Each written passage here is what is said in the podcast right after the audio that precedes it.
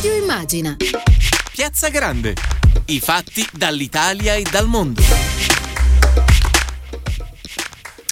Buonasera a tutte e tutti da Tiziana Ragni, benvenuti a Radio Immagina in Piazza Grande. Resteremo in diretta fino alle 19.30 circa, lo faremo anche grazie all'aiuto di Daniele Palmisano alla regia, Silvio Garbini allo streaming, Maddalena Carlino in redazione.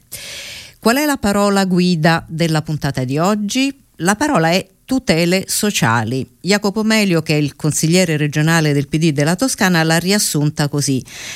A noi servono tutele sociali, non carità retrograda. E c'è un, um, un osservatorio, l'Osservatorio Nazionale Domina, che pubblica eh, dati del Ministero delle Finanze e sottolinea che eh, storicamente in Italia la spesa globale per famiglia, infanzia e disabilità è tra le più basse d'Europa. Passi avanti, miglioramenti sono stati fatti, ma finora non sufficienti. E che succede? Che è la famiglia che poi si deve far carico e coprire le lacune e il peso assistenziale di quello che eh, il pubblico non riesce a dare. Di tutto questo parleremo con gli ospiti che eh, vado a presentarvi, la prima dei quali è Paola Boldrini, vicepresidente della Commissione Sanità del Senato. Benvenuta Paola Boldrini a Radio Immagina. Grazie mille, buonasera a tutti, grazie dell'invito a questa, questa trasmissione. Ecco, con Paola Boldrini iniziamo, faccio io una domanda a lei che è questa. Secondo lei, se c'è scarsità di risorse, se la famiglia deve accollarsi, la, il prendersi cura di persone anziane o disabili in casa e uno dei suoi componenti è costretto a lasciare il lavoro, chi lo lascia? Beh, è una domanda purtroppo, devo dire, molto facile perché lo abbiamo visto con i dati che sono emersi sulla disoccupazione che la maggior parte delle persone che sarà disoccupata sono le donne perché eh, ormai purtroppo è notizia di tutti i giorni che laddove c'è una necessità per un carico di lavoro familiare, di caregiver familiare, sono le donne che se ne occupano e quindi questo è sicuramente un danno maggiore alla società perché sappiamo e lo, ormai lo condividiamo tutti che laddove le donne invece hanno un maggior grado di occupazione sicuramente tutta la società ne beneficia insomma. Eh, il sacrificio è, invece dove c'è da fare il sacrificio purtroppo è esatto. il primo fronte sacrificabile anche perché appunto eh. spesso sono pagate meno e questo è un altro dei problemi e, e, per cui quando si deve rinunciare, ahimè purtroppo rinunciano eh, sempre gli stessi. Sempre le donne, certo. A Paola Boldrini, appunto, mh, con Paola Boldrini volevamo anche eh, affrontare questo tema che è stato ehm, aggravato dalla pandemia, ma è una crisi che preesiste, è così, è preesiste al Covid. Beh, certamente eh, ce ne siamo accorti tutti che questa pandemia insomma, ha messo in evidenza tutte quelle criticità che maggiormente insomma, erano latenti. Eh, grazie a Dio insomma, il nostro sistema sanitario, lo dico sempre eh, ogni dove, ha resistito molto e sta facendo un ottimissimo lavoro eh, però con tutte le criticità che, che, sono state messe in evidenza. Una di queste è soprattutto il tema della, eh, della disabilità, quelle famiglie che hanno anche un, un, dire, un, carico ulteriore rispetto al carico di tutte le famiglie che con la pandemia si sono dovute trovare eh, ad affrontare. Eh, non meno il fatto anche adesso, insomma, ultimo, e ne abbiamo parlato anche in commissione, stiamo trattando il tema anche dei vaccini noi in, in commissione mm, sanitaria. Anche su questo Senato. ora le chiederò infatti. Dica, ecco, dica. quindi un, un, tema, un, tema, che appunto eh, ce ne siamo accorti fin da subito, le prime ristrettezze che noi abbiamo avuto eh, di lockdown già un anno fa, insomma ce ne siamo resi conto, che a subirne le conseguenze maggiori erano quelle persone con delle fragilità, con delle disabilità che ci siamo resi conto che non potevano essere eh, alla stessa altezza di una persona che mh, poteva in qualche maniera rimanere in casa e fare altre cose abbiamo delle persone con fragilità che hanno delle necessità come quello di fare la passeggiata quotidiana o di andare fuori, che sono necessità che sono date dalla, dalla condizione anche fisiologica. Quindi per fortuna già da lì, e come vi ricordate, sono state messe in evidenza queste criticità, eh, già da allora anche ministeri vari si sono accorti che dovevano almeno per loro allentare quelle ristrettezze che abbiamo dovuto fare tutti per eh, il distanziamento sia sociale e, sia anche per le uscite di casa che non potevano appunto essere accordate per queste persone. Quindi diciamo che c'è sempre stata una sensibilità, però eh, ribadiamo nelle, nelle, condizioni di criticità che c'erano già esistenti. Ecco. Lei accennava al tema delle vaccinazioni. Nel generale diciamo, eh, piano vaccinale eh, le persone disabili e i loro accompagnatori eh, sono stati inseriti ehm, nel, nel piano vaccinale, è la seconda fascia, sono nella seconda, quindi ora sì, nella seconda fase. Diciamo che mh, di quel piano eh, c'è una sorta, io eh, credo insomma, che si debba leggere bene anche attentamente quel piano, perché eh, c'è un, una sorta di flessibilità che viene messa in considerazione. Laddove ci sono delle criticità particolari, laddove ci sono delle necessità particolari, bisogna eh, intervenire in maniera diversa e diversificata. Eh, viva Dio, noi siamo in una situazione anche dal punto di vista sanitario, lo sapete molto bene, abbiamo 20 regioni che hanno comportamenti, ahimè, purtroppo diversi, nonostante ci siano dettati nazionali che diano delle, delle indicazioni ben precise. In questo frangente, ad esempio, noi abbiamo delle regioni che ancora adesso non vaccinano gli ultraottantenni ma per fortuna ci sono delle regioni, eh, la mia ad esempio, che è già arrivata anche a vaccinare quelle situazioni di ehm, fragilità importante, sto pensando all'RSA dove ci sono anche dei disabili che sfortunatamente da mesi non vedono i loro congiunti e che ne hanno veramente una necessità importante anche dal punto di vista psicologico, che stanno cominciando ad approcciarsi in questi giorni insomma, alla vaccinazione e questo mi fa piacere. Però ecco, mi piacerebbe che questa attenzione che noi abbiamo messo sia eh, anche come commissione, anche con interrogazioni di colleghi, un'attenzione particolare perché non possiamo, ribadisco come le ristrettezze del lockdown, considerare tutti alla stessa stregua perché ci sono delle necessità più impellenti che devono essere ascoltate mm. maggiormente. E in questo senso ehm, diciamo, lei faceva riferimento anche alla questione del ehm, de- degli accompagnatori, perché ovviamente chi ha eh, diciamo, necessità di avere persone eh, di supporto deve far parte di quelli che hanno priorità sugli altri. Certo, certo che sì, perché ovviamente le persone che accompagnano eh, abbiamo un altro tema molto importante eh, anche i bambini, i minori, insomma, che ovviamente hanno necessità di essere accompagnati dai genitori o dai tutori, insomma, comunque chi li, li deve eh, seguire hanno necessità anche loro di avere una sorta di immunizzazione per evitare che eh, le stesse persone si ammalino o possano incorrere appunto nel contagio. Quindi eh, è tutto, devo dire, un sistema in divenire perché mai nessuno si sarebbe aspettato questa pandemia, eh, lo diciamo dopo un anno, ma è ancora così.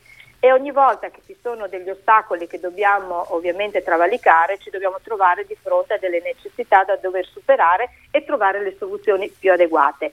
Io credo che adesso pian pianino arriveranno uh, queste dosi insomma, in modo tale che affronteremo tutte queste situazioni che sono state messe in evidenza, come dicevo prima, da caratteristiche diverse che ha la nostra società. Quindi il tema della disabilità è sicuramente un tema molto importante anche dal punto di vista eh, psicologico, non meno, ne ho parlato prima, il non vedere un familiare dopo tanti mesi è sicuramente anche un problema non solo del, del, del fatto insomma, di avere una sicurezza eh, fisica dal punto di vista del vaccino o della malattia, ma anche dal punto di vista psicologico.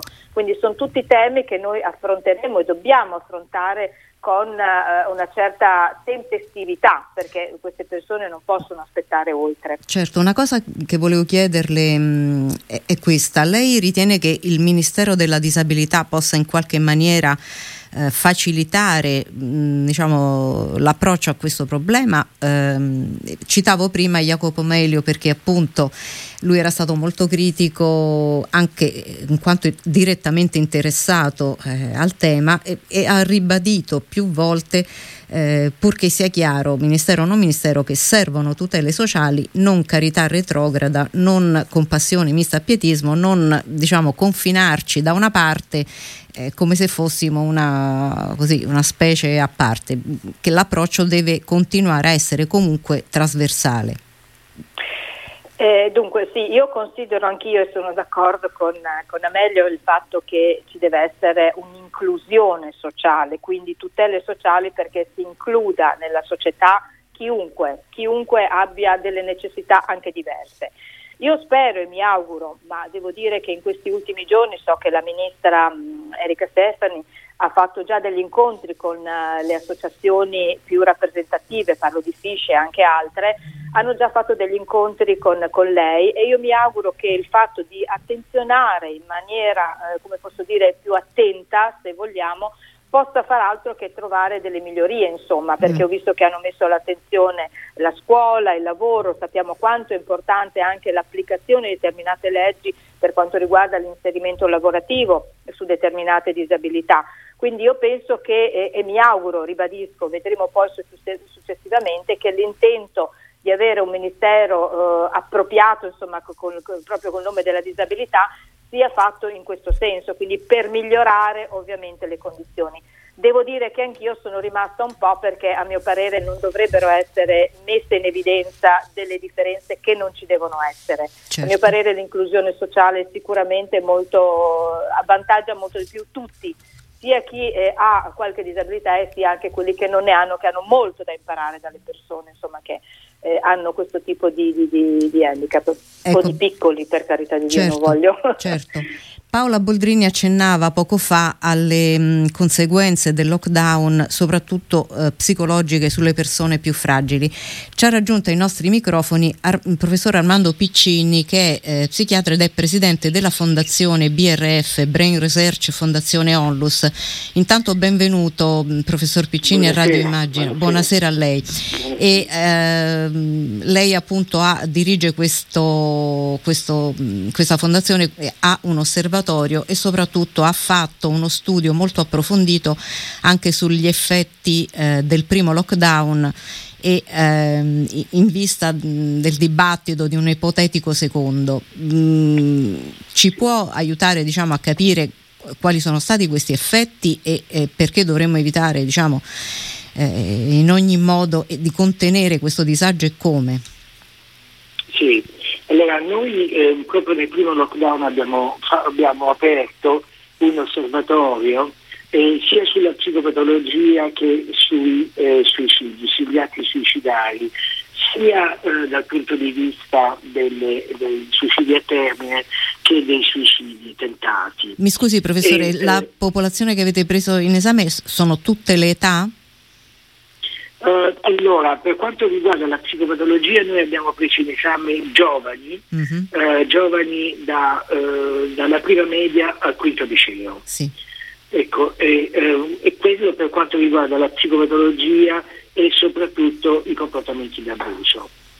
Per quanto riguarda invece l'osservatorio dei suicidi, abbiamo utilizzato i mezzi di stampa, vi spiego perché eh, abbiamo visto che sulla stampa c'erano molte notizie di suicidi o comunque di tentativi di suicidio. Abbiamo com- cominciato a registrarli tutti e eh, ci siamo resi conto che erano davvero numerosi, mediamente più numerosi di quanto fossero normalmente. Al che abbiamo cercato dei dati di confronto eh, sia all'Istituto di Sanità sia alla, eh, al Ministero della Sanità, sia all'Istat, ma ci siamo resi conto che non c'erano dati se non aggiornati al 2016.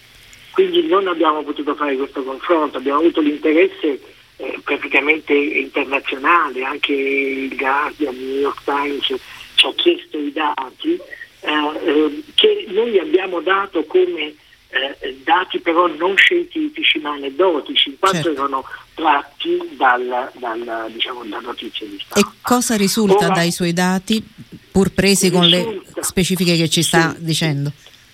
Sì, risulta che c'è un incremento, del, del, um, un incremento in senso assoluto rispetto a quello di altri anni e sicuramente le motivazioni collegate al Covid sono preponderanti abbiamo distinto due tipi di, um, di atti suicidari o di tentativi di suicidio, um, quelli legati all'infezione, alla paura dell'infezione o addirittura alla paura di infettare. Ci sono stati dei miei che si sono uccisi perché sono tolti la vita perché avevano paura di infettare i propri familiari e invece altri che erano legati a motivazioni economiche, quindi persone che avevano perso il lavoro, la casa, che non avevano ehm, più la possibilità di, di, sostenere, eh, di sostenere la famiglia.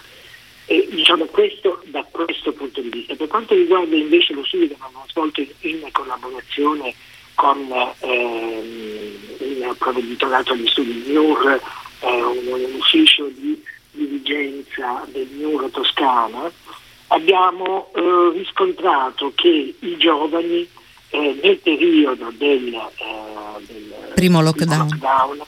si avevano eh, incrementato notevolmente i comportamenti di abuso. E quindi riferisco poco a eh, comportamenti eh, con sostanze d'abuso in quanto la maggior parte erano tutti studenti abbastanza giovani e eh, nonostante avessimo garantito l'anonimato, noi riteniamo che ci sia stato un, uh, un bias, un, errore legato proprio alla riservatezza o alla paura di essere scoperti. Per quanto riguarda invece diciamo, eh, comportamenti eh, abitudinari ma eh, con, con, caratteristiche di dipendenza legate al web, ai social network, ai, ai giochi elettronici, sì. eh, c'è stato un nettissimo incremento. Mm. Qualco, qualcosa è venuto fuori sull'alcol. L'alcol è sicuramente è, è aumentato. Su un campione invece più ristretto di adulti e eh, quello che eh, però, ripeto, piccoli eh, numeri di, di, poco superiore ai 150 abbiamo notato che il eh, consumo di alcol era incrementato, incrementato e spesso eh, e correlava comunque nell'analisi statistica con eh, la violenza domestica. Una cosa che volevo chiederle professore perché mh, eh, ce la chiedono anche a volte mh, parlando di temi eh, vicini a questo eh, dei genitori è spesso i ragazzi comunque si isolano mh, mm, ancor più adesso tra lezioni a distanza eccetera. Ci sono dei segnali che un genitore può cercare di intercettare, segnali di malessere ehm, pur appunto avendo a che fare con adolescenti che eh, vivono molto eh, anche in famiglia eh, isolati rispetto ai genitori? Sì, sì, questo è un argomento guardi, di una estrema importanza. Allora, eh, io partirei dicendo che la seconda causa di morte degli adolescenti è il suicidio e tutti quanti abbiamo letto il, la, la, nota del primario della di Gesù di Roma esatto. in cui diceva per che per la prima volta il 100% dei ricoverati era costituito da ragazzi che avevano tentato il suicidio e sicuramente eh, eh, l'adolescenza è un'età in cui il, eh, noi, tutti noi, che anche quando siamo stati noi adolescenti, ci rapportavamo con gli altri, cercavamo di imparare, di capire, ma non si capisce nulla attraverso un cellulare, attraverso un video, attraverso un, un social network ci vuole la presenza fisica, la sfumatura di voce, di tono, e, e, l'intonazione, lo sguardo, la mimica, il toccarsi. Quindi eh, effettivamente questi ragazzi hanno come una condizione di deprivazione. Certo.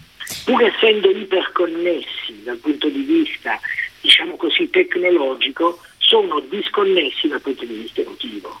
E, cioè, beh, ecco, un genitore in questo senso uh, cosa può fare per mh, alleviare questa, sì, sì, questo sì, tipo di disagio? Di sicuro uno degli elementi più importanti nei, ragazzi eh, è l'irritabilità. Eh, mm. il ragazzo diventa irritabile, scontroso, eh, a volte aggressivo, più silenzioso, mm. eh, si isola, sta più tempo nella sua stanza, sta più tempo con le cuffie e la musica eh, nelle orecchie e eh, rifugge il, il, eh, l'ambiente familiare, il contatto eh, con gli altri, paradossalmente lo rifugge. E eh, questi secondo me sono dei segnali molto importanti. Che cosa bisogna fare? Parlarci. Sì.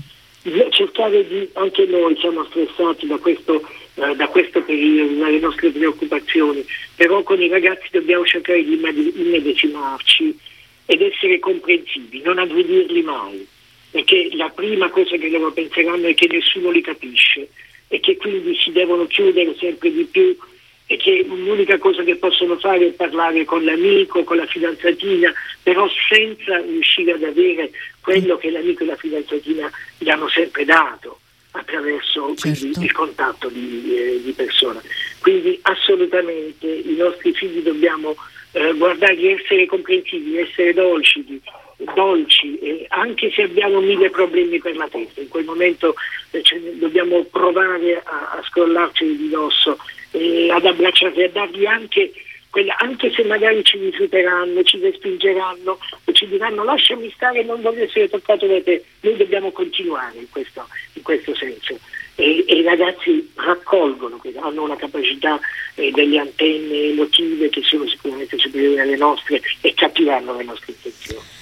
Grazie davvero professor Piccini, mm, grazie per eh, diciamo, i suoi consigli e soprattutto per questo sguardo così appassionato su, su questo mondo. Grazie per essere grazie stato con noi. Grazie a voi. Grazie. E era appunto il professor Armando Piccini che è psichiatra e presidente della fondazione BRF. Paola eh, Boldrini. Eh, è un tema pesantissimo.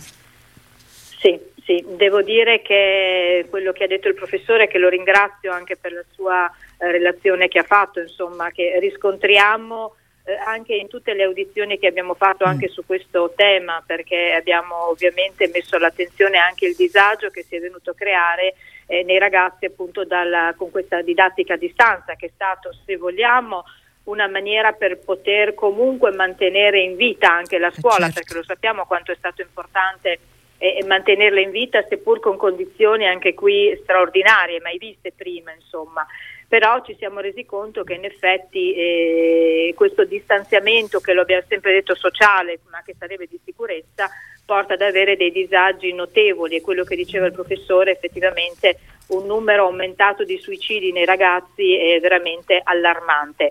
E eh, io chiedo anche però, secondo me da mettere attenzione un'altra questione, perché il professore giustamente diceva che i genitori devono comunque lo stesso eh, usare attenzione nei confronti dei loro figli e io sono d'accordissimo su questo, ma forse dovremmo avere anche una, mm, dire, un'attenzione maggiore anche nelle famiglie che non hanno eh, queste abilità, quindi bisogna che anche i genitori, quindi tutto il nucleo familiare abbia un sostegno di tipo psicologico per affrontare insieme questo tipo di, di ormai insomma, emergenza emergenza e di situazione, perché anche se penso, ritorniamo alle donne che hanno magari l'attività in smart working con i ragazzi da seguire in didattica a distanza, con l'aggravio del continuum della, della, della cura della casa, insomma io penso che si sia messi davvero eh, in una condizione di estrema fragilità un po' tutti.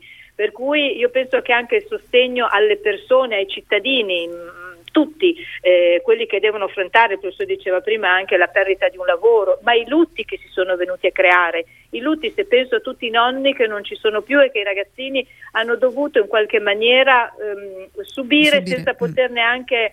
Ecco, queste sono tutte considerazioni che secondo me c'è davvero un bisogno di tipo psicologico, anche di base, anche di base quindi le, le, prime, le prime avvisaglie, quelle che il professore diceva prima, le prime avvisaglie sia nei ragazzi ma penso anche negli, negli adulti. adulti. che devono, ecco, per la quotidianità. Questo è un altro tema che noi dovremmo tenere molto alto perché davvero ne va di tutta la comunità, di tutta la nostra società che si sta, sta davvero um, mettendosi un po' in, in allerta. Insomma, queste sono le avvisaglie e più brutte insomma, che vengono messe in evidenza. Ecco, ora Paolo Boldrini invece ci ha raggiunto e, e io penso che ci darà un, uh, un respiro, diciamo, uh, per alleggerirci anche un po', Laura Coccia. Uh, benvenuta ah. Laura Coccia ai microfoni di Radio Immagina. Ciao, ciao a tutti, ciao Paola. Ciao Laura, che piacere sentirti. E allora Laura Coccia che, ecco, che, è atleta paralimpica ma è, è, è, stata parlamentare in Italia, ora vive a Bruxelles con suo marito e il loro bambino. Ah. È anche eh, una storica Laura Coccia e a Bruxelles mi pare di capire che eh, torna anche a fare un po' del suo primario lavoro. Ma io Laura Coccia l'ho seguita eh, con grande passione mh, perché ha raccontato come se fosse una vera e propria web serie a puntate la sua gravidanza e lei l'ha intitolata Diversamente incinta. E quindi vorrei che Laura Coccia mh, raccontasse qualcosa di questa esperienza che ha avuto ehm, e, e, ha, ha, vissuto appunto da, ehm, da persona che ha porta sul suo fisico la, la conseguenza appunto di una, mm, eh, di, di una invalidità come è andata questa avventura della diversamente incinta. Laura. Eh, io mm, innanzitutto mh, mm, la mia è stata una, una, gravidanza programmata per quanto si possa comunque programmare una gravidanza e, e quindi mh, mm, la tua patologia Laura intanto qual è? Un... Così aiutiamo a capire. Io ho una, io ho una terra paresi spastica, uh-huh. ho avuto un'infezione alla nascita, sono nata di 28 settimane, quindi poco più di 6 mesi e subito dopo, dopo la nascita ho avuto un'infezione che eh, appunto è, è, stata debellata ma ovviamente ha lasciato, ha lasciato delle conseguenze. del suo passaggio e quindi, e quindi, oggi cammino a modo mio, mi sposto a modo mio, ho bisogno comunque sempre di, di, di un accompagnatore. E, però appunto essendo nella mia vita precedente essendo stata un'atleta, un'atleta paralimpica eh, questo mi ha insegnato anche un approccio diverso eh, con il quale affrontare la vita e affrontare la mia disabilità e che poi io mi sono ritrovata durante, durante la gravidanza perché appunto diversamente ma, incinta e poi diversamente mamma nascono dalla mia esigenza di, di avere informazioni in realtà perché io sono rimasta incinta e come tutte le donne ehm, che scoprono questa cosa sono andata a cercare su Google se ci fossero informazioni ehm, sulle conseguenze che una gravidanza mm, può portare ad una persona con la mia patologia e sono rimasta completamente allibita nello scoprire che eh, mettendo su Google eh, qualunque tipo di parola chiave eh, non venisse fuori nulla nessuna aveva raccontato la sua esperienza. E, e quindi tu sei partita da zero? Cioè tu non avevi nessuno a cui da, rifarti? N- non avevo punti di riferimento, mm. non avevo storie, non avevo, ero alla ricerca disperata di storie ehm, con cui confrontarmi eh, per capire che, che, a che cosa si era andata incontro, anche perché eh, non essendoci precedenti di letteratura scientifica, tutto il mio team di, di medici si sono un po' mossi um, vedendo quello che succedeva giorno dopo giorno. Certo. Eh, la sfida è stata quella di rimanere in piedi il più a lungo possibile, eh, perché ovviamente io non ho equilibrio, per cui eh, ovviamente la, una pancia Grande. che cresceva ecco. settimana dopo settimana eh, comportava un eh, un pericolo da questo punto di vista perché ovviamente tutti gli equilibri cambiano eh, e non si sapeva come avrebbe reagito la mia schiena, come eh, avrebbero reagito mh, mm, la muscolatura, come avrebbero reagito i muscoli spastici. Ehm, di fatto non, io non riuscivo a trovare mh, mm, anche dal punto di vista umano un qualcuno con cui confrontarmi, con cui sfogare le ansie, le paure, le preoccupazioni. Perché eri su un pianeta sconosciuto. Le di una donna. Mm. Sì, sì, perché da un, da un, certo punto di vista sono le stesse di una qualunque donna incinta. Dall'altro però ci sono delle, mh, mm, eh, delle paure in più, anche eh, molto banalmente su come organizzare eh, il postpartum e, e come organizzare una casa eh, all'indomani dell'arrivo di un bambino. Io a Laura, ecco, a Laura Io Coccia... non ho potuto usare il fasciatoio perché, perché non potevi. Per me è inutilizzabile eh, certo. perché non, non, posso stare in piedi e, e, e cambiare mio figlio da in piedi, quindi ho dovuto trovare delle soluzioni alternative che però abbiamo dovuto, tra virgolette, creare eh, nel momento in cui c'è stata la necessità perché a Laura Coccia io ho chiesto stasera di darci proprio una pillola di quella che è stata la sua esperienza e, e mm, con la promessa che invece torneremo a raccontarla molto per esteso. La, prima di salutarti Laura vorrei che tu eh, tramite qualche domanda che ti è stata fatta in tutto questo periodo ci facessi capire invece quanti stereotipi ti sei trovata ad affrontare mentre eh, cresceva la pancia e crescevano anche le incredulità di chi ti stava accanto e anche eh, non sapere eh, appunto cosa, eh, era, cosa fosse per te questa esperienza. Che cosa ti chiedevano in quei mesi? Allora, intanto vorrei precisare che io durante la gravidanza, anche per problemi metabolici che sono sopravvenuti, ho perso 10 kg. Mm. Uh, quindi potete immaginare, io ero praticamente solo pancia, mm. uh, eppure c'è stato qualcuno uh, che senza avermi visto prima, verso il settimo mese di gravidanza, mi ha chiesto, ah, ma allora sei incinta? No, pensavo fossi solo ingrassata. Ecco tanto per capire da, da dove... Così. Ecco. E, ehm, appunto, a volte davvero... Devo dire che... Eh, di... È, è, stato mh, divertente, ma è stato anche la spinta poi che mi ha portato a eh. proseguire sul racconto di diversamente incinta e diversamente mamma. E poi, appunto, uno dei video più popolari della serie è stata eh, è stato quello in doppio con mio marito in cui abbiamo fatto le domande e le risposte eh, che, daveva, che, davamo alle persone che, che, che, ci facevano domande banali tipo eh, chiedendomi se mio marito fosse mio fratello o se fosse mio padre o, oppure guardavano mio, mio marito e gli facevano ma è incinta? Dunque Laura, ecco, hai ricevuto infine anche una letterina, ci, ci fai proprio il telegramma di quello che, det- che ti ha detto questa mm, ragazza?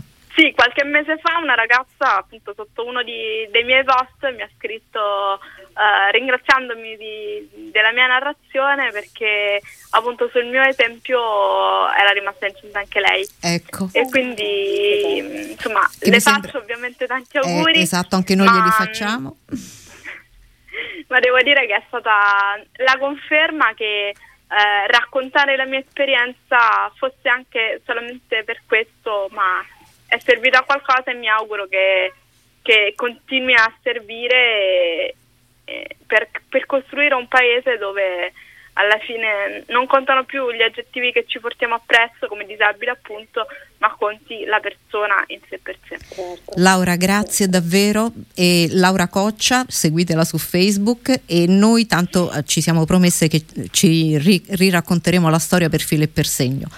Per stasera grazie davvero a te e, e auguri al pupino. E allora vi aspetto. Grazie mille, buona Grazie serata a te Laura. Ciao. ciao Laura, ciao ciao. ciao. ciao. E allora Paola Boldrini, siamo alle battute finali anche noi. Che diciamo prima di lasciarci?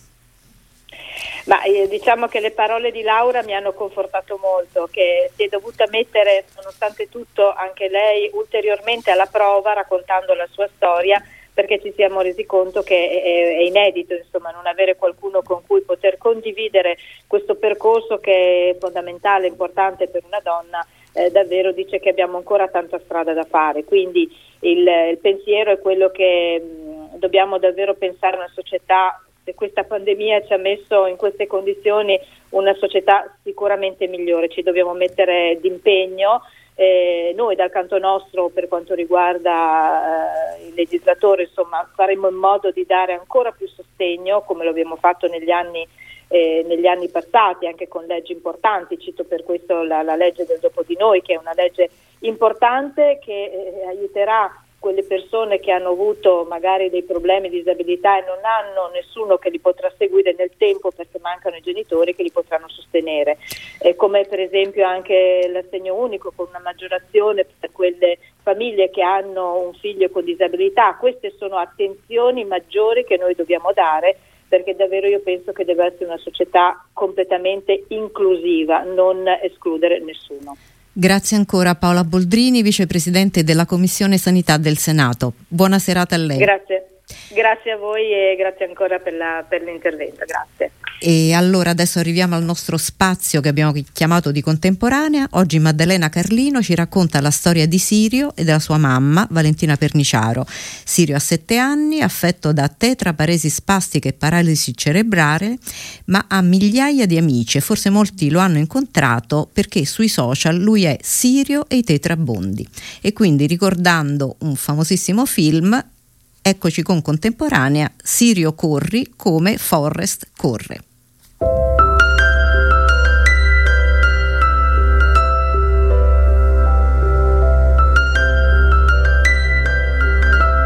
Salve a tutti e bentrovati con Contemporanea all'approfondimento di Radio Immagina, Facebook, Twitter, Instagram. Sirio Persichetti ha 7 anni ed è già una star del web.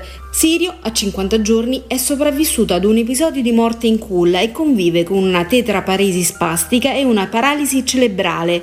Eppure, leggiamo sui suoi social, è un combattente per la libertà e l'autonomia. La mamma, Valentina Perniciaro, ci racconta la loro storia, non solo contro la malattia, ma contro i pregiudizi. La storia che raccontiamo eh, la cerchiamo di raccontare con un taglio ironico, ma perché questo ci viene molto naturale. È lo stesso Sirio ad affrontare la sua vita malgrado le grandi disabilità e quindi diciamo un'assenza di autonomia in tante delle funzioni normali eh, che abbiamo, eh, è un bambino che affronta la vita con, eh, con estrema felicità e desiderio di costruirne, quindi soprattutto diciamo trascinati dal, dal suo carattere e dalla sua grinta eh, abbiamo iniziato a raccontarci in questo modo nella nostra quotidianità. Sicuramente c'era una grande mancanza, è raro che la disabilità venga raccontata eh, no, con schiettezza e senza grandi costruzioni intorno di pietismo no, di ricerca di quel genere di, di, sensazioni e di emozioni. Noi raccontiamo la vita dura e cruda, la necessità che è proprio incredibile che c'è di aiuto e di aiuto professionale no, in queste vite e all'interno delle nostre famiglie. Quindi insomma, raccontiamo una, una realtà di tante persone, tante persone che spesso vivono chiuse nelle loro case e nella fatica no, di queste esistenze che insomma, vanno gestite gestite in toto H24. Lei è molto mm, diciamo in linea sul fatto che passi un messaggio che sia chiaro, non basta l'amore, basta con eh, la figura della mamma coraggio, del papà coraggio, cioè serve un aiuto professionale e serve un ascolto da parte delle istituzioni, un aiuto che dia eh, una mano alle famiglie che devono affrontare la disabilità.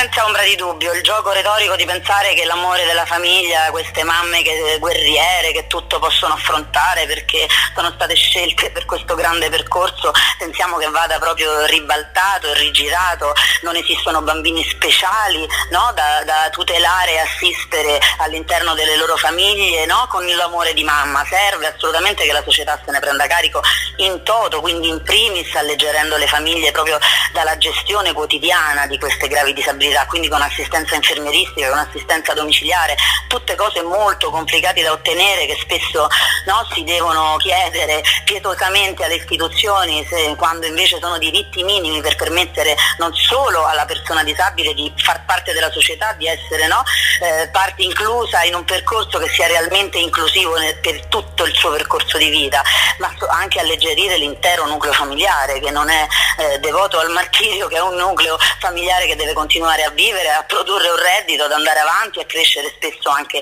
ovviamente altri figli. Quindi assolutamente è una battaglia di richiesta di assistenza eh, professionale, ma non solo, anche di partecipazione dell'intera società no? all, all, all'inclusione di queste, di queste, persone. In queste persone ci mettiamo tutti noi nuclei familiari, quindi anche noi normodotati, la cui no, vita è stata sbaragliata no? dall'arrivo di una grave disabilità e che abbiamo tutto il diritto di continuare a far parte della società insieme insieme ai nostri figli. Ma come funziona la quotidianità per un nucleo che ha un familiare disabile? L'arrivo di Sirio nella nostra vita, insomma avevamo già un figlio che a quell'epoca aveva 4 anni, ora ne ha 11, quindi praticamente ha fatto no, tutto il suo percorso di crescita in, in questa fam- strana situazione familiare. Noi abbiamo 10 ore di assistenza infermieristica tutti i giorni che mh, mm, insomma non sono state scontate, sono spesso dei giochi a ribasso che si fanno con i distretti sanitari, queste ore di assistenza assistenza che in realtà permettono di, di, di, di, tornare a lavorare dopo i lunghi periodi in ospedale. Solo io ormai lavoro e mantengo diciamo,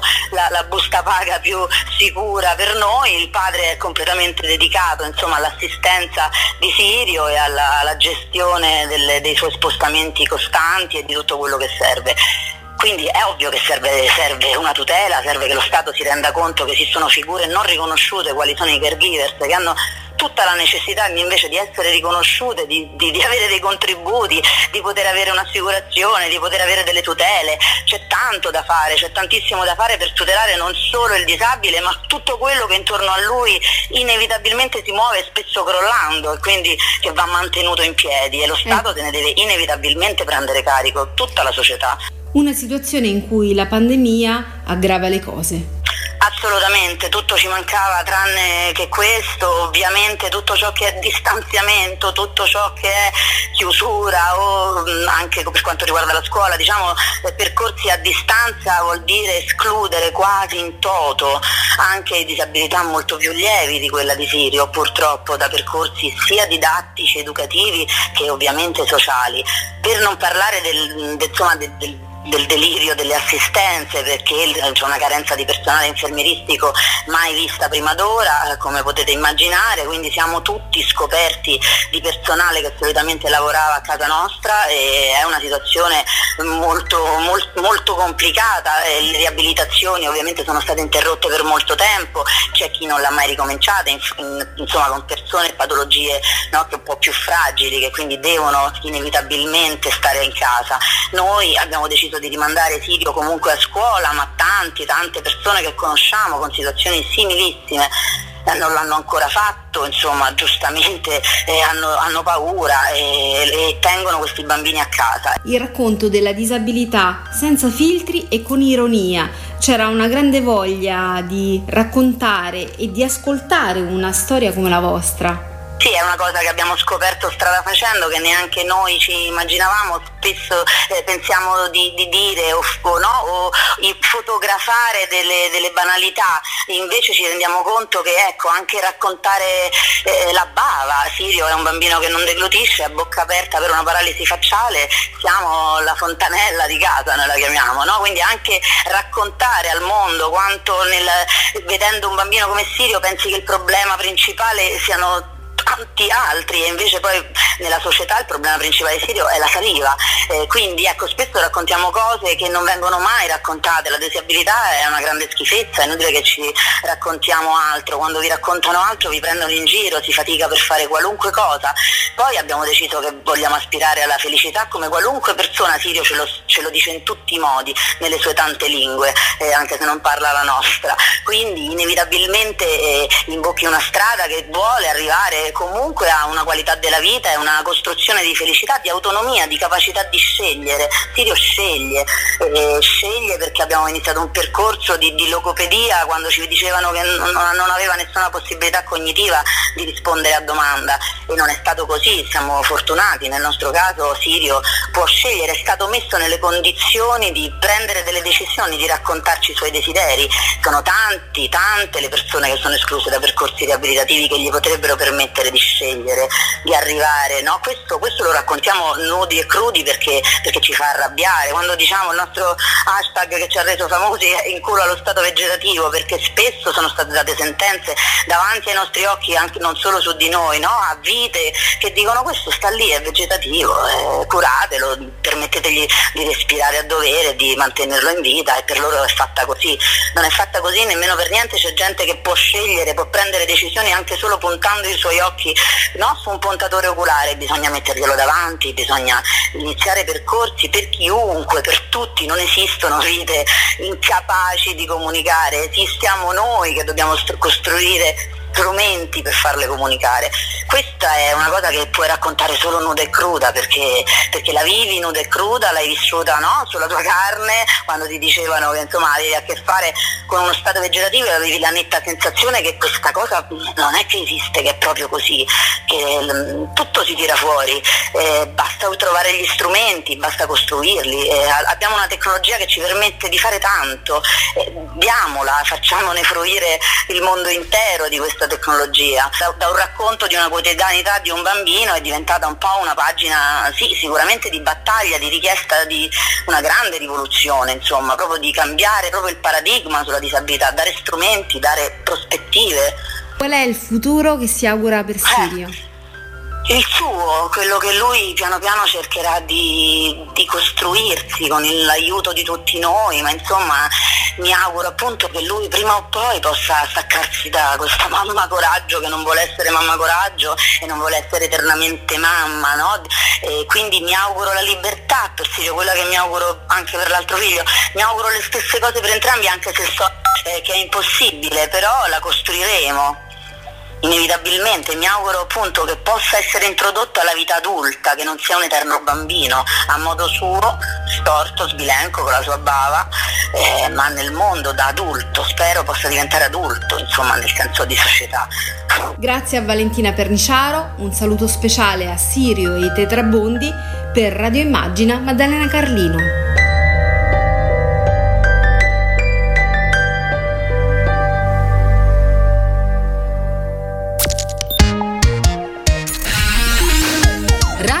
Pagina.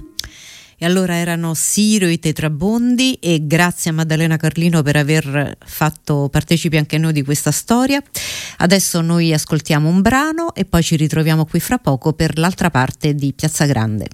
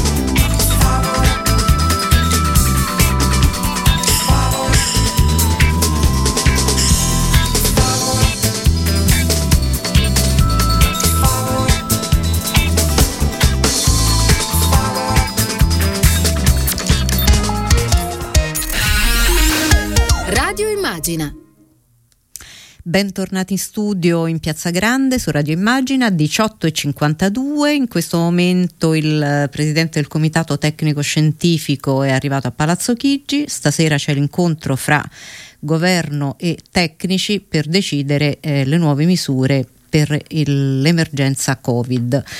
Con noi ai nostri microfoni c'è Michele Fina, segretario regionale PD Abruzzo. Benvenuto a Radio Immagina Michele Fina. Ciao, ben trovati a voi. E allora partiamo direi a questo punto proprio dalla, dalla situazione eh, della pandemia. Mm, proprio stamattina io leggevo una dichiarazione del presidente della tua regione Marsilio, a rischio i bilanci delle ASL e i servizi essenziali. Se non ci verrà riconosciuta la flessibilità della spesa sanitaria, chiuderemo in deficit i bilanci delle ASL, così come se il governo non compenserà alle regioni le minori entrate con le maggiori spese, non potremo erogare i servizi essenziali.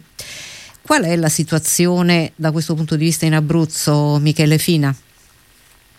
Ah, la situazione purtroppo è di una pessima gestione della sanità, che noi peraltro abbiamo denunciato fin dal primo momento, eh, prime, dai primi giorni diciamo, sì, di emergenza pandemica a febbraio, eh, del, dell'anno scorso, mettendoci anche a disposizione per dare una mano, però eh, la giunta Marsilio ha così mal gestito che eh, il sistema sanitario, nonostante lo sforzo straordinario delle operatrici, degli operatori, dei medici, eh, in realtà è andato alla guerra senza generali perché mancavano piani, programmi, eh, nomine di direttori generali, direttori sanitari eh, che erano rimasti fermi per le secche della guerra, della guerricciola politica che è tor- tornata anche in questi giorni. Noi mentre parliamo, invece che avere una discussione, un lavoro costante sulla pandemia, abbiamo una guerra tra il Presidente eh, e il direttore generale di un'ASL molto sotto pressione, l'ASL numero uno perché mm. lo vuole licenziare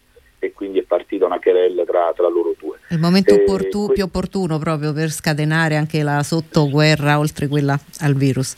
Sì, tra l'altro le dichiarazioni di oggi di Marsilio mettono le mani avanti perché sono uscite le prime, eh, le prime ipotesi di ritorno al commissariamento. Come sapete noi siamo una regione che era stata commissariata, poi eh, è uscita dal commissariamento, quindi ha fatto un lavoro molto doloroso pre-Covid, adesso per questa cattiva gestione rischia di tornarci. Poi c'è il tema del piano vaccinale, come avete visto anche la classifica del Sole 24 Ore pone mm. l'Abruzzo come ultima delle regioni. Esatto. Noi abbiamo vaccinato circa 20.000 abruzzesi su 1 milione e 3, usando il 64% dei vaccini che abbiamo ricevuto, quindi oltre al problema della mancanza dei vaccini, che, che è un problema nazionale, tutto. europeo, mm. noi abbiamo uno specifico nostro, non, manca un, un programma vaccinale, non ci sono gli accordi con le farmacie e con i medici di base che hanno fatto le altre, le altre regioni, insomma non, non, non, c'è prontezza e non c'è un piano che noi insistiamo per poter discutere, però ecco insomma eh, noi abbiamo una condizione particolare perché Marsilio quando parla di Abruzzo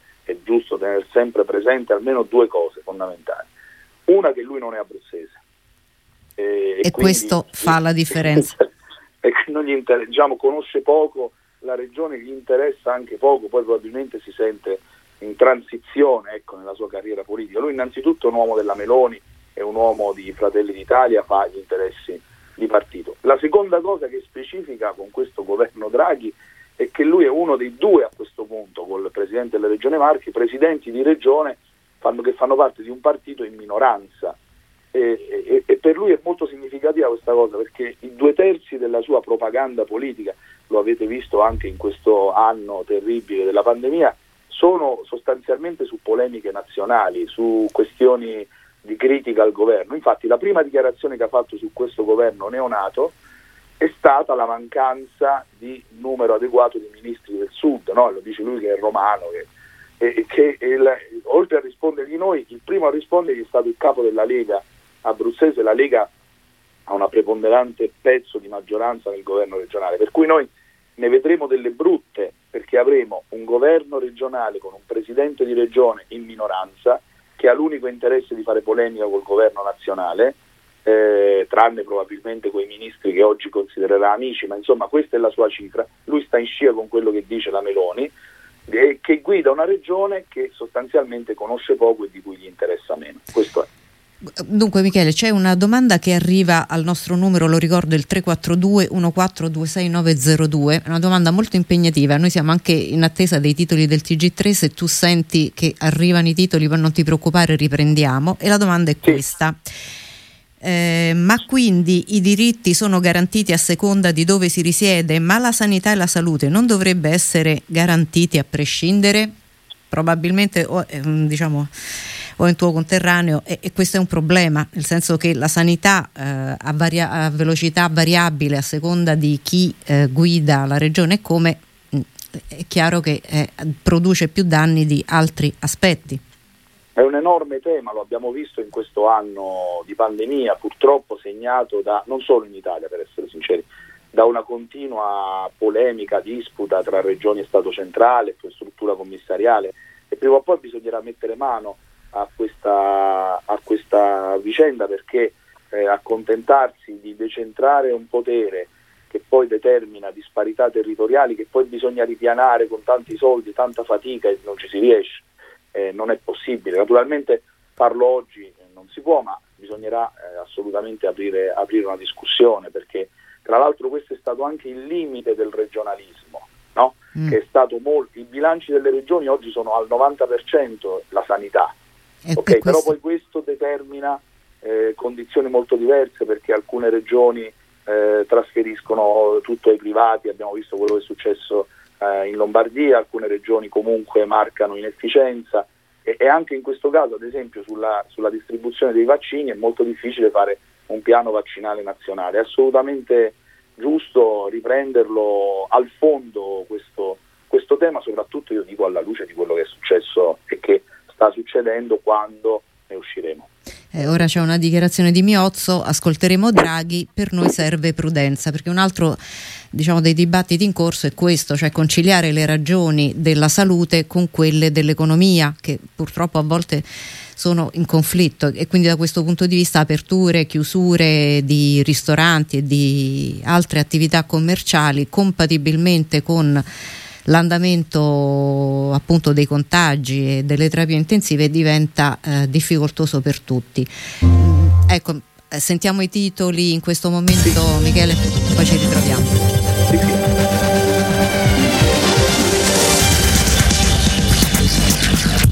Arriverà in serata a Ciampino l'aereo con a bordo le salme dell'ambasciatore Attanasio del carabiniere Iacovacci ad accogliere il presidente del Consiglio, Iros, in Congo per l'inchiesta.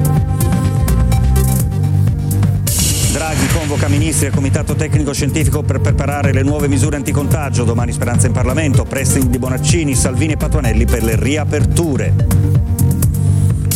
Zona arancione rafforzata a Brescia nei comuni del Bergamasco, scuole chiuse, Bertolaso, siamo di fronte alla terza ondata, Sanremo e Ventimiglia in zona rossa fino al 5 marzo. Il Ministero della Salute autorizza la somministrazione di AstraZeneca fino a 65 anni. Si lavora all'ipotesi di produrre un vaccino in Italia, ma ci vorranno mesi. Costretto a scendere le scale in carrozzina con l'aiuto di altri passeggeri, al TG3 la storia di Dario Dongo intrappolato alla metro della stazione Termini per gli ascensori fuori uso. L'8 marzo torna Montalbano con il metodo Catalanotti. Sarà una sorpresa per lo spettatore, assicura Luca Zingaretti. Per la prima volta vedremo il commissario innamorato. Buonasera dal TG3, attese per tarda sera in Italia le salme di Luca Attanasio e Vittorio Iacovacci. Ecco, allora Michele, sentivamo appunto anche dai titoli l'apertura è ancora sull'attentato, il tragico attentato in Congo e sì. su questo ti chiedo anche una tua valutazione perché ehm, tu anche hai nella tua attività un interesse poi particolare su ambiente, sfruttamento delle risorse e queste sono purtroppo tutte, eh, tutto materiale che entra in gioco anche nell'inchiesta che si sta aprendo eh, appunto su, su questo episodio. Assolutamente, intanto voglio anche io esprimere eh, il dolore e la vicinanza alle famiglie di Luca Attanasio e di Vittorio Iacovacci. È stato molto doloroso questo, eh, questo evento su cui bisognerà fare luce. Eh, d'altra parte eh, fa bene chi ha scritto, dicevamo, padre Giulio Albanese ha scritto un, ar- un articolo su- sull'avvenire in cui una delle cose che ricordava è che poi di questi paesi, di queste realtà si parla poco, eh, si, tranne quando naturalmente succedono, eh, succedono questi eventi eh, tragici nei quali magari riscopriamo quali sono le condizioni di questi paesi. Intanto eh, stiamo parlando di un paese in cui il 70% eh, delle persone vivono con meno di 2 dollari al giorno, l'età media è 62 anni, anche se è giusto dire eh, non è un paese povero ma è un paese impoverito perché ha risorse proprie, materie prime eh, che lo farebbero un paese ricco. ricco. Eh, molto ricco e poi naturalmente per le cose di cui mi occupo io da ecologista anche come direttore di te stiamo parlando di, eh, di un paese che è la seconda eh, più grande foresta tropicale del mondo no? quindi stiamo parlando di 1,7 milioni di chilometri quadrati un polmone eh, straordinario, essenziale aggredito con ritmi che, che sono simili a de, quelli del Brasile, no? che, che, sono più noti anche alle cronache, cioè eh, almeno 5.400 km quadrati l'anno vengono deforestati. Qual è l'origine di questa crisi pandemica? Eh, ce lo dice Quammen no? nel libro Spillover, è proprio eh, determinata sì, perché, dai cambiamenti sì, climatici. Anche quando noi diciamo no, scusami, ti dicevo, anche quando noi diciamo, lo dice anche spesso Zingaretti e fa bene, che il nemico è il virus, eh? no? e adesso poi eh, noi ci dobbiamo preoccupare di combattere il virus, per cui eh, il vaccino, per cui le restrizioni, eccetera. Diciamo una cosa vera, ma, ma, che, ma che è solo una parte. Noi dobbiamo combattere il virus e dobbiamo affrontare le radici del virus, prevenire, perché se noi risol- risolleveremo le sorti del pianeta da questo collasso, ma torneremo eh, o lasceremo che alcune dinamiche che hanno determinato questo collasso ricomincino, continuino, noi ci torneremo un'altra volta in questo collasso. D'altra parte lo stesso Congo di cui parliamo è un paese che oggi stesso affronta ancora la crisi Ebola, no? che è tornata eh, ancora una volta un'epidemia che... Ma c'è uno eh, studio per il quale nel, si prevede che nel 2050 i virus possano essere la prima causa di morte nel mondo, quindi eh, questo diciamo, è più di un alert, questa è una previsione. Ma sì, perché il tema rimangono i cambiamenti climatici, mm. diciamo il disequilibrio del, del pianeta. Il disequilibrio genera comunque un disequilibrio anche di carattere ecologico. E da questo punto di vista un Ministero per la transizione ecologica può aiutare a, eh, oltre che diciamo, impiegare le risorse del recovery, a indirizzare il dibattito e anche le azioni su questo sì, tema? Una consapevolezza nuova e anche un'azione nuova.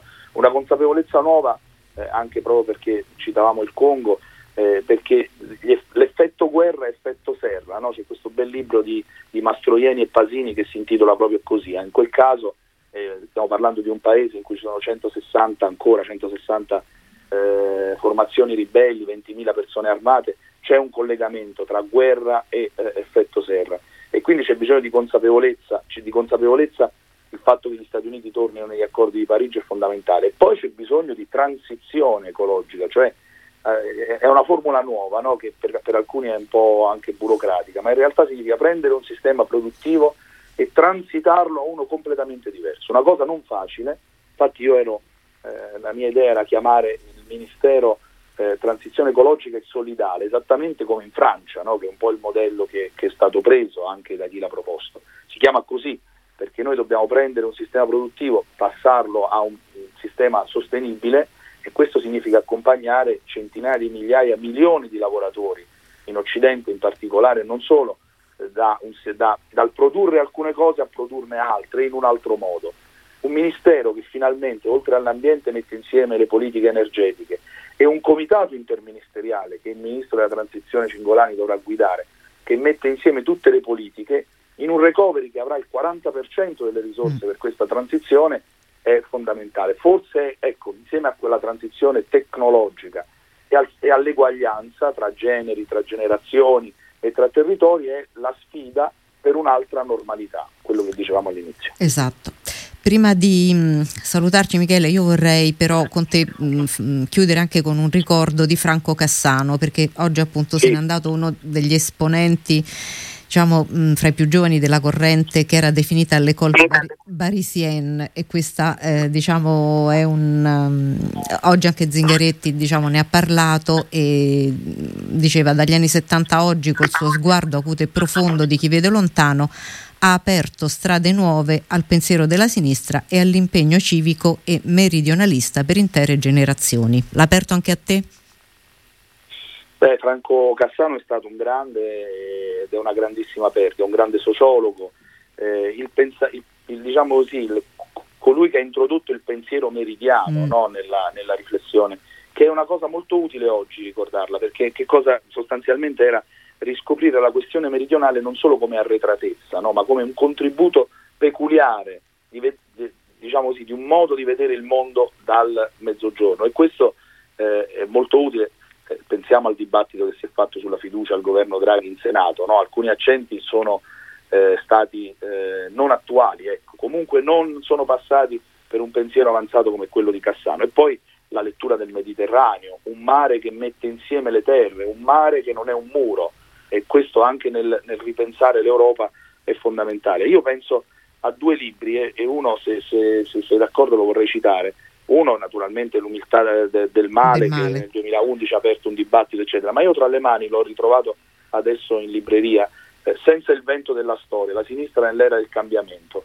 E c'è una parte brevissima che vorrei leggere per capire quanto può esserci utile anche oggi per quello che dobbiamo fare. La sinistra occidentale scopre di non rappresentare più gli ultimi, i quali per parte loro sono ben lungi dall'essere uniti, perché mentre a milioni premono alle frontiere, altri centinaia di milioni competono da lontano. Tutto questo non significa la fine della corsa della sinistra, ma solo l'inizio di un tragitto più laico e impegnativo non assistito dall'esistenza di classi generali, lavoratore senza corsie preferenziali per l'uguaglianza, la fraternità e la dignità di tutti gli esseri umani richiede più speranza, più tempo, più curiosità intellettuale e meno presunzione. Si tratta di una modestia che è il contrario della rassegnazione e che vuole dire soprattutto lucidità nel perseguire le proprie ragioni, tenendole lontane dalle abbreviazioni intellettuali, dai bigottismi che spesso le hanno accompagnate. Una sinistra che, non potendo più fare affidamento sulla protezione di imperi o venti provvidenziali, è forse più debole, ma sicuramente più libera. E secondo me la migliore introduzione a un ripensamento dell'identità dell'essere sinistra oggi in questo tempo difficile. E l'altro titolo a questo punto, e la chiudiamo così, è Modernizzare stanca, però eh, siamo diciamo, costretti a farlo e lo dovremo fare. Grazie davvero a Michele Fina, segretario regionale del PD Abruzzo e buon lavoro a te e mi raccomando dai un'occhiata lì alla situazione, poi ci risentiremo più in là. Va bene, grazie, grazie a Michele Fina. Buon lavoro, grazie. Noi invece ci avviamo all'ultima parte di questa, di questa serata con il Good Night and Good Luck, Procida capitale di cultura e poesia e per noi Carla Tianese ha intervistato Dino Ambrosino che è il sindaco di Procida. Io vi saluto qui, vi ringrazio per essere stati con noi e ringrazio in particolare anche Paola Boldrini, vicepresidente della Commissione Sanità del Senato, il professor Armando Piccini, psichiatra e presidente della Fondazione BRF, Laura Coccia, atleta paralimpica e poi abbiamo avuto Michele Fina, segretario regionale del PD Abruzzo e Daniele Palmisano in regia, Silvio Garbini allo streaming, Maddalena Carlino in redazione. Prossimo appuntamento in diretta è con Cristiano Bucchi e i suoi ospiti di ora di punta domani mattina alle 8. A voi tutte e tutti, buonanotte e buona fortuna da Tiziana Ragni. Good night and good luck. L'universo delle radiovisioni. Buonanotte e buona fortuna.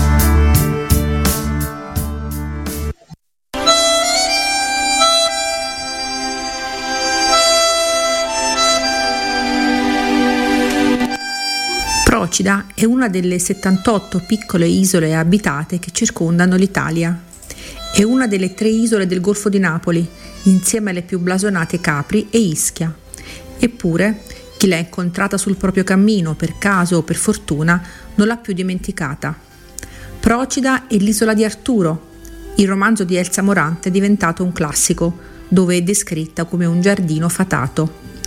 Procida è anche l'isola che nel 1994 è stata il set magico de Il Postino di Massimo Troisi, il film capolavoro che il grande attore e regista napoletano volle a tutti i costi completare con il proprio cuore, quel cuore che lo abbandonò poche ore dopo aver girato l'ultima scena.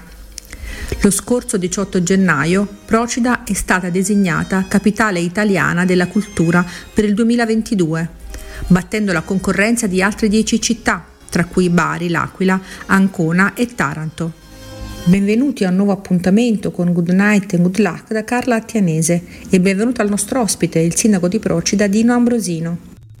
Sindaco, ci racconti l'emozione alla notizia della proclamazione? Beh, ci sono anche dei video che hanno raccolto questa esperienza a futura memoria. L'emozione è stata forte perché poi, in fin dei conti, noi siamo una piccola amministrazione di un piccolo comune, quindi l'emozione è stata anche pianto, è stata urla di gioia, è stata le campane che hanno suonato o anche le sirene delle navi che si avvicinavano a Procida e hanno esultato a questo risultato. Una piccola comunità che per un po' di tempo starà all'attenzione dei media e chiaramente noi siamo molto orgogliosi. Il titolo del progetto che avete presentato è La cultura non isola, un concetto attuale e necessario. Sì, noi lo abbiamo pensato in, un'epoca precedente al coronavirus, perché a dire la verità noi abbiamo cominciato a partecipare a questo bando alla fine del 2019, nei primi mesi del 2020 abbiamo iniziato a, ehm, a far partecipare i cittadini per costruire questo progetto. Allora era ancora qualche tempo prima del coronavirus e avevamo pensato a questo messaggio, la cultura non isola, proprio per smontare a volte un luogo comune che può riguardare le isole, e cioè che sembra che il mare sia un elemento che ci divida dalla terraferma e casomai nelle isole ci sono dinamiche differenti. Invece abbiamo voluto sottolineare come nei secoli per i procidani il mare è sempre stato un elemento per cui attraverso cui sono state costruite delle relazioni, dei legami con tutto il Mediterraneo e con tutto il mondo. Quindi ancora di più la cultura non isola valeva prima per Procida, per i procidani e per gli italiani perché attraverso il mare si sono costruite delle relazioni, vale a maggior ragione oggi, visto che siamo stati lontani nello spazio, ma la cultura e l'identità nazionale ci hanno mantenuto ancora insieme. Infatti si tratta di un progetto che il ministro Franceschini ha indicato come possibile modello anche per altre realtà simili a Procida, è così? È la prima volta che la Commissione e il Ministero investono su un comune più piccolo. Di solito questo titolo prestigioso aveva riguardato capoluoghi di regione, capoluoghi di provincia, città medio-grandi. Invece per la prima volta il loro sguardo si rivolge altrove. Tra l'altro noi eravamo la prima piccola isola che ha partecipato a questo genere di iniziativa di competizione quindi loro penso che abbiano voluto comunque puntare su quei luoghi dell'Italia cosiddetta minore, ma che comunque cos- contribuiscono a creare la ricchezza del nostro paese. Sapete bene come l'Italia sia formata da 8.000 comuni, la stragrande maggioranza dei quali sono dei piccoli comuni. Quindi credo che il Ministero abbia voluto investire su Procida proprio per sottolineare l'importanza, la forza, la potenza che possono avere tante piccole realtà anche nell'accompagnarci eh, nel periodo dopo la crisi. Quello che stiamo riscontrando eh, in questo momento è che questa cartolina tutta colorata di questa piccola isola, di questa piccola realtà d'Italia e del Mediterraneo sta facendo il giro del mondo, secondo noi anche in maniera molto efficace per rappresentare l'Italia e la speranza colorata, la speranza colorata che alla fine riusciamo a superare questi mesi grigi del coronavirus. Sì, e infatti nel percorso di costruzione della candidatura avete coinvolto anche altre piccole isole italiane, è così? Assolutamente sì, nei due mesi di partecipazione che abbiamo organizzato all'inizio del 2020 noi abbiamo rivolto un invito agli abitanti e agli amministratori delle altre piccole isole. Tra l'altro tutte le piccole isole d'Italia sono insieme in un'associazione che si chiama ANCIM, che è l'associazione delle isole minori. Insomma, insieme a loro abbiamo pensato di costruire una parte del dossier, una parte del nostro programma di eventi che rappresentasse includasse le isole minori, così come abbiamo provato e abbiamo fatto anche con i campi Flegrei. Insomma, è vero che ha vinto il progetto di Procida, ma in sé il progetto di Procida comunque rappresentava e racchiudeva le istanze, le proposte, le suggestioni, le sensibilità di un'area più vasta, sia quella dei campi Flegrei, di cui Procida fa parte ed è strettamente legata anche da un punto di vista geologico e storico, sia di un'area più vasta fatta dalle tante piccole piccole isole eh, italiane che sono delle realtà che come sapete bene sono eccezionali, peculiari, che vanno vissute una per una. Dunque, cosa possono insegnare le isole dal punto di vista culturale? Le isole da un punto di vista culturale credo che non siano delle realtà eh, lontane, a maggior ragione le più piccole isole, nel senso che eh, proprio in virtù del fatto che le piccole isole sono, non sono autonome e non sono autoreferenziali, per qualsiasi cosa sono strettamente legate alla terraferma. Quindi quella che può sembrare una barriera che che è il mare, per i procidani, ma anche per, per, tanti altri abitanti delle piccole isole, è un mezzo attraverso cui, un elemento attraverso cui poter raggiungere altri lidi. Quindi io vi racconto l'esperienza di Procida, che comunque una piccola isola che anche per le sue incombenze quotidiane ha bisogno della relazione con, con gli altri, al punto che l'isola di Procida per prima ha presentato e ha, avuto approvato da parte dello Stato un progetto SPRAR di accoglienza dei migranti, eh, perché alla fine abbiamo ritenuto che siccome noi siamo sempre stato un popolo di nomadi, si potrebbe dire, e anche tantissimi procidani nel tempo sono emigrati, a questo punto avessimo il dovere, avevamo il dovere di eh, offrire l'opportunità eh, a tanti migranti che erano in difficoltà di avere in Procida un porto sicuro. Il progetto lo abbiamo portato avanti e ne abbiamo avuto comunque tante gratificazioni ad iniziare eh, dalla serenità di queste famiglie, in modo particolare dai, dai ragazzini piccoli. Ecco, sempre il ministro ha parlato di un progetto capace di trasmettere un messaggio poetico, beneaugurante per tutti noi. Ci parli della poesia di Procida per quanti all'ascolto non l'avessero mai vista. La poesia di Procida è la poesia di un'isola che probabilmente si è fermata un po' negli anni 50 sotto tanti punti di vista, perché eh, a pochi minuti dalla città, saranno in aliscafo credo 45 minuti, comunque dal centro di Napoli, a 45 minuti si entra in una dimensione diversa, speciale, con dei ritmi eh, più lenti, che sono rimasti secondo noi un po' quelli eh, antichi degli anni 50, quelli che incontrò Alberto Moravia, Elsa Morante che ha scritto di Procida, ha scritto il suo capolavoro L'isola di Arturo, o quello che addirittura nell'Ottocento aveva incontrato Lamartine, un poeta romantico francese che pure ha scritto un, un romanzo eh, Graziella legato a Procida. Noi crediamo che questa atmosfera che hanno sentito tanti eh, personaggi illustri italiani come anche per esempio Cesare Brandi o da ultimo Massimo Troisi che qui ha girato il suo ultimo film sia un'atmosfera che ancora oggi si respira. E la vorremmo anche tutelare questa atmosfera speciale perché pur volendo aprirci al, al, turismo, alle nuove opportunità che ci vengono offerte, però pensiamo che sia importante ancora conservare la nostra identità storica marinara, perché questo è sempre stato nei secoli un paese di naviganti e lo deve continuare, ad essere perché il mare ha sempre dato tante soddisfazioni ai procidani. A proposito della Graziella, a Procida sopravvivono anche affascinanti tradizioni. Ci racconti chi è la Graziella per Procida?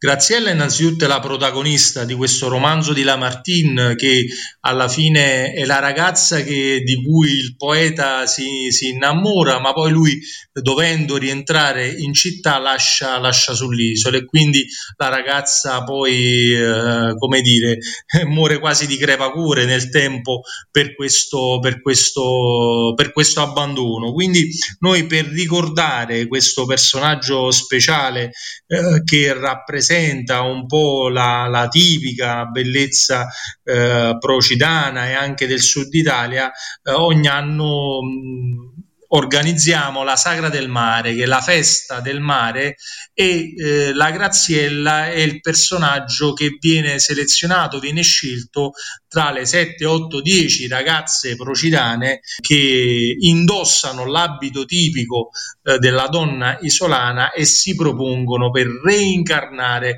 questo personaggio speciale del, del romanzo. Quindi ogni anno le nostre ragazze ci tengono a questo appuntamento, tra l'altro indossano questo costume tipico che, che è anche ricco, del tutto peculiare, che che, che, che, orientale, che ha un taglio d'abito che viene definito alla greca o alla turca, insomma che, eh, che sottolinea quei legami che Procida ha avuto con il mondo bizantino, con il mondo eh, dell'Oriente del Mediterraneo e dimostra anche la ricchezza di quest'isola nei secoli scorsi, perché questo eh, abito che ancora si conserva in tanti esemplari che sono originali del 600, del 700 e dell'Ottocento, ha, ha un ricamo prezioso in oro. La poesia di Procida ha fatto innamorare tanti artisti, famosi e non, che l'hanno scelta per viverci, è così? Sì, credo che alla fine la circostanza che i procidani non siano, per esempio, particolarmente invadenti nei confronti anche dei personaggi noti che vengono sull'isola, eh, li, li, li determina, li invoglia a venire molto spesso sull'isola. Per esempio, una persona che ama Procida e che ancora in questi giorni ha sottolineato questo legame speciale è Alessandro Baricco, che poi solamente negli ultimi anni, dopo che a Procida trascorso veramente tanti e tanti estate, ha voluto omaggiare la comunità di una sua iniziativa di un premio letterario che si chiama Maretica, che è dedicato appunto al mare, che prevede dei momenti di approfondimento, ma anche una serata speciale estremamente informale nel quartiere storico di Procida a Terra Murata, dove si leggono dei brani e si, eh, e si condivide questo momento di letteratura eh, partecipata. Quindi mi fa sempre molto piacere sottolineare questo legame dell'isola con tanti personaggi che continuano ad amarla ma in uno stile molto sobrio, molto sereno, molto tranquillo, per chiudere, ci indichi i suoi tre luoghi del cuore da non perdere per chi verrà a Procida nel 2022 e speriamo anche prima. Allora, innanzitutto a chi viene a Procida consiglio di percorrerla a piedi. Io stesso per primo, quando faccio il percorso casa-ufficio e ufficio-casa, lo faccio sempre a piedi. La stragrande maggioranza dei miei eh, spostamenti sono a piedi. Perché?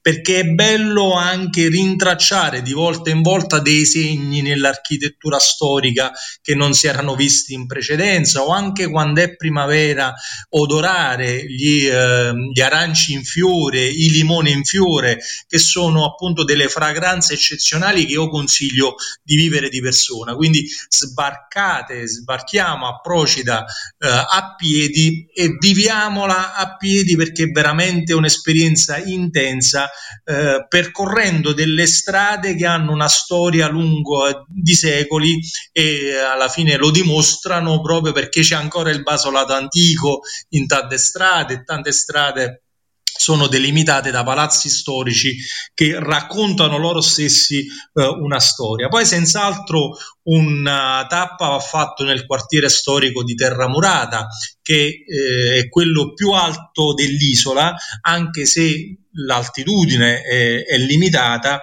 però alla fine si gode una bella vista soprattutto sul borgo della, della Coricella, quello, di, eh, quello che ha tutte le case colorate di colore diverso. E anche consiglio una passeggiata alla Chiaiolella che è il primo borgo di Procida che si è aperto al turismo con le sue spiagge, con uh, Vivara che è ancora quest'oasi naturale statale importante dove ci sono reperti dei micenei, c'è ancora la macchia mediterranea intatta e quindi uh, Chiaiolella con Vivara sono sicuramente dei punti da, da visitare che meritano uh, l'attenzione dell'ospite.